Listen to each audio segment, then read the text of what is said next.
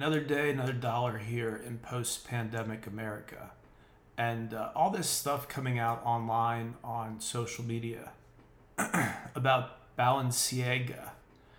Balenciaga, which is the former sponsor of Kanye West, big European fashion house.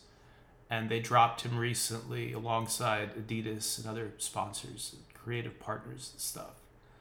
And uh, so Balenciaga is linked to all this weird spirit cooking Marina Abramovic type stuff of celebrities celebrities dipping into a you know human bloodbath for float time as Marina or some other creep looks on approvingly in the background.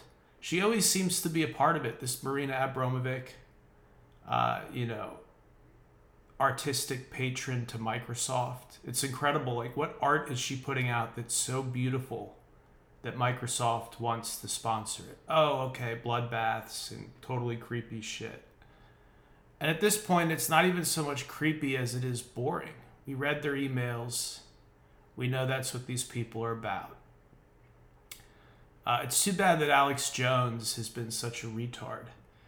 Too bad he's been such a Trumpy, you know, partisan retard because what he was saying years about years ago about globalism is essentially correct. There's a class of people who are pretty much born into their money, born into their billions, and some of them use that money to make more money. You know, they enter uh, business in some capacity.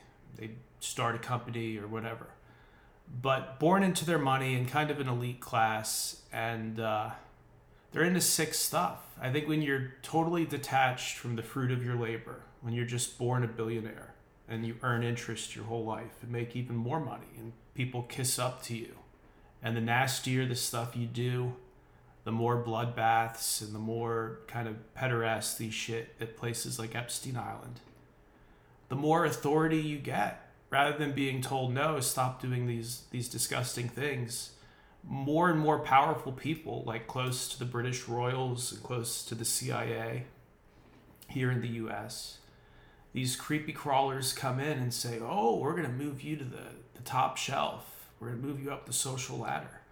So it's totally perverse at the top. It's not what you think. It's like the more sick you are the the more contracts and the more offers you get and the more TV interviews, and uh,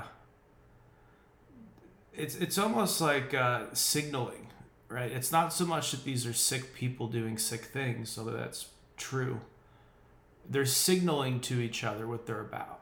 So it's like if you see some guy in the mall who has a hoodie on of like a big, uh, big uh, iridescent pot leaf or something, and he wants you to know that, right?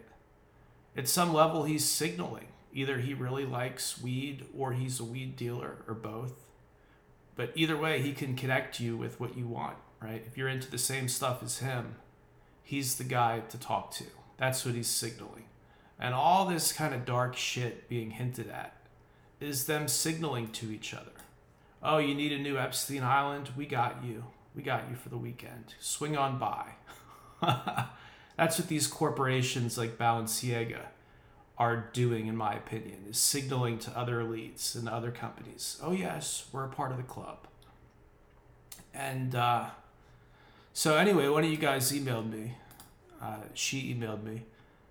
Quote, I've been going down the rabbit holes of the Balenciaga fallout. The stories of Podesta, Hillary Clinton, Pizzagate, Spirit Cooking. They're pouring out of all these new YouTube analyses that are online about Balenciaga. I'm freaking out because for the last six years, you've been the only one to talk about these things. So, OMG. So, oh my God. The truth can't hide. Just wanted to give you kudos for your steadfast work down these dark and evil holes. It must be going viral now. Uh, and then there's more to the email, but I'll leave that there. I wasn't the only person talking about these things, but yeah, we read their emails. Like genuine elites, we read their personal email exchanges, answered a lot of my questions in terms of what are these people about. And uh, yeah, the Balenciaga fallout, Kanye West being their former, uh, you know, spokesman or whatever. He seems like such a weirdo. Seems like he's been MK'd or something. Somebody's rattled his brain. He talks so slowly now. They turned off my Apple Pay. He talks slowly and he's got this like kind of diagonal overbite that I never noticed before. It's almost like the guy has low level brain damage now or something. I don't, you know, I'm not a doctor. I don't want to read too much into it. But he talks so slow now and has this weird overbite and just looks less intelligent than he used to. He used to have this like brightness, this kind of light, light coming through his eyes, and now it's there's a dullness, just a nasty dullness. And uh, yeah, so what we said was never nonsense. It was never meant to get attention. You know, being banned from nearly all of our social media at the height of talking about this stuff. Obviously, it wasn't the best business. It wasn't the best business decision, and we didn't do it to make money. It's just like if you're to have free speech and investigative journalism, if you're going to have a society that tolerates real journalism, and you come across the big one, absolute big one, satanic cult of globalist billionaires who do incredibly sick things and practically hint about it in broad daylight because they're so above the law. That's the big one, folks. You know, Eyes Wide Shut, Stanley Kubrick. Whether this is totally true or not, the rumor is that Stanley Kubrick made a deal with Hollywood or the US government or whoever decides. Back in the day when they had censors, you know, they actually had censorship for Hollywood. Uh, whoever decides the final cut, he apparently had a deal that he could not be censored thanks to his help with. Uh, I forget what it was. He helped with something in the 1960s. And apparently, again, this is just a rumor, but he told the US government, he told Uncle Sam or whoever calls the shots in Hollywood, you leave all my films alone. I want the final edit on everything for the rest of my life. And so he comes out with some really big hits like 2001 A Space Odyssey. And then decades later, his last film is Eyes Wide Shut with Tom Cruise and Nicole Kidman. And it's all about this stuff. And uh, the Warner Brothers executives, when they screen the film, they're so taken aback by Stanley Kubrick, you know, unveiling some of this stuff. They're so taken aback by it that they just walk right past him. They completely ignore him like he's not even alive anymore. He's one of the most famous directors in the world at the time.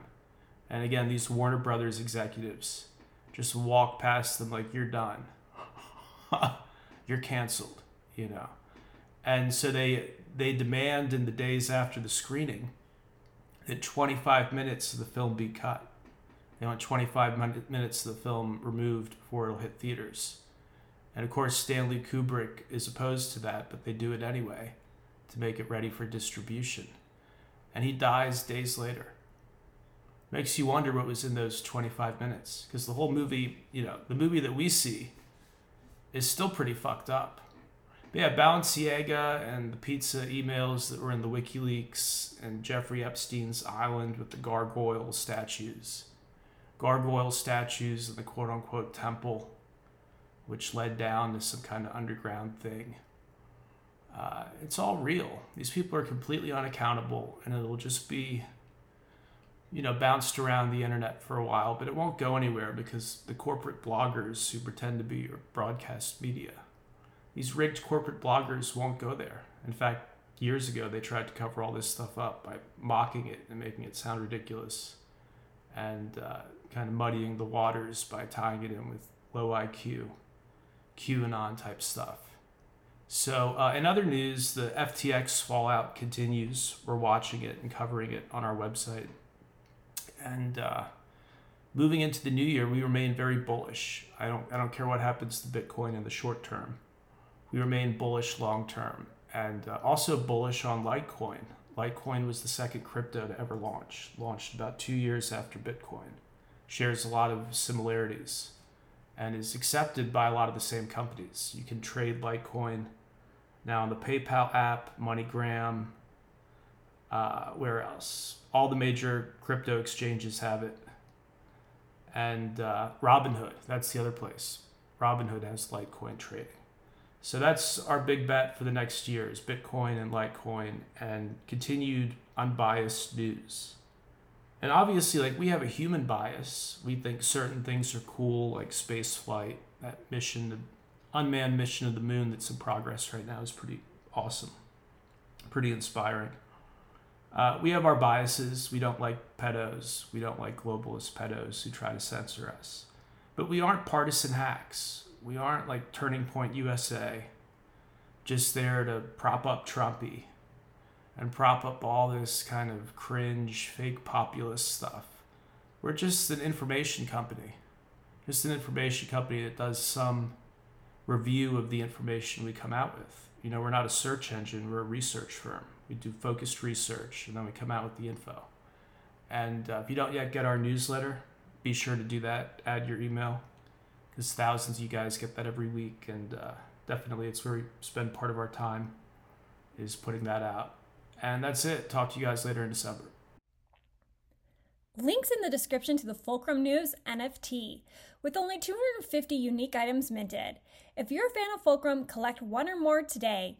Our NFT is on Ethereum blockchain and only Ether is accepted as payment. You're listening to Fulcrum News, real news from America and around the world. Fulcrumnews.com/slash subscribe to get our premium membership and updates via email.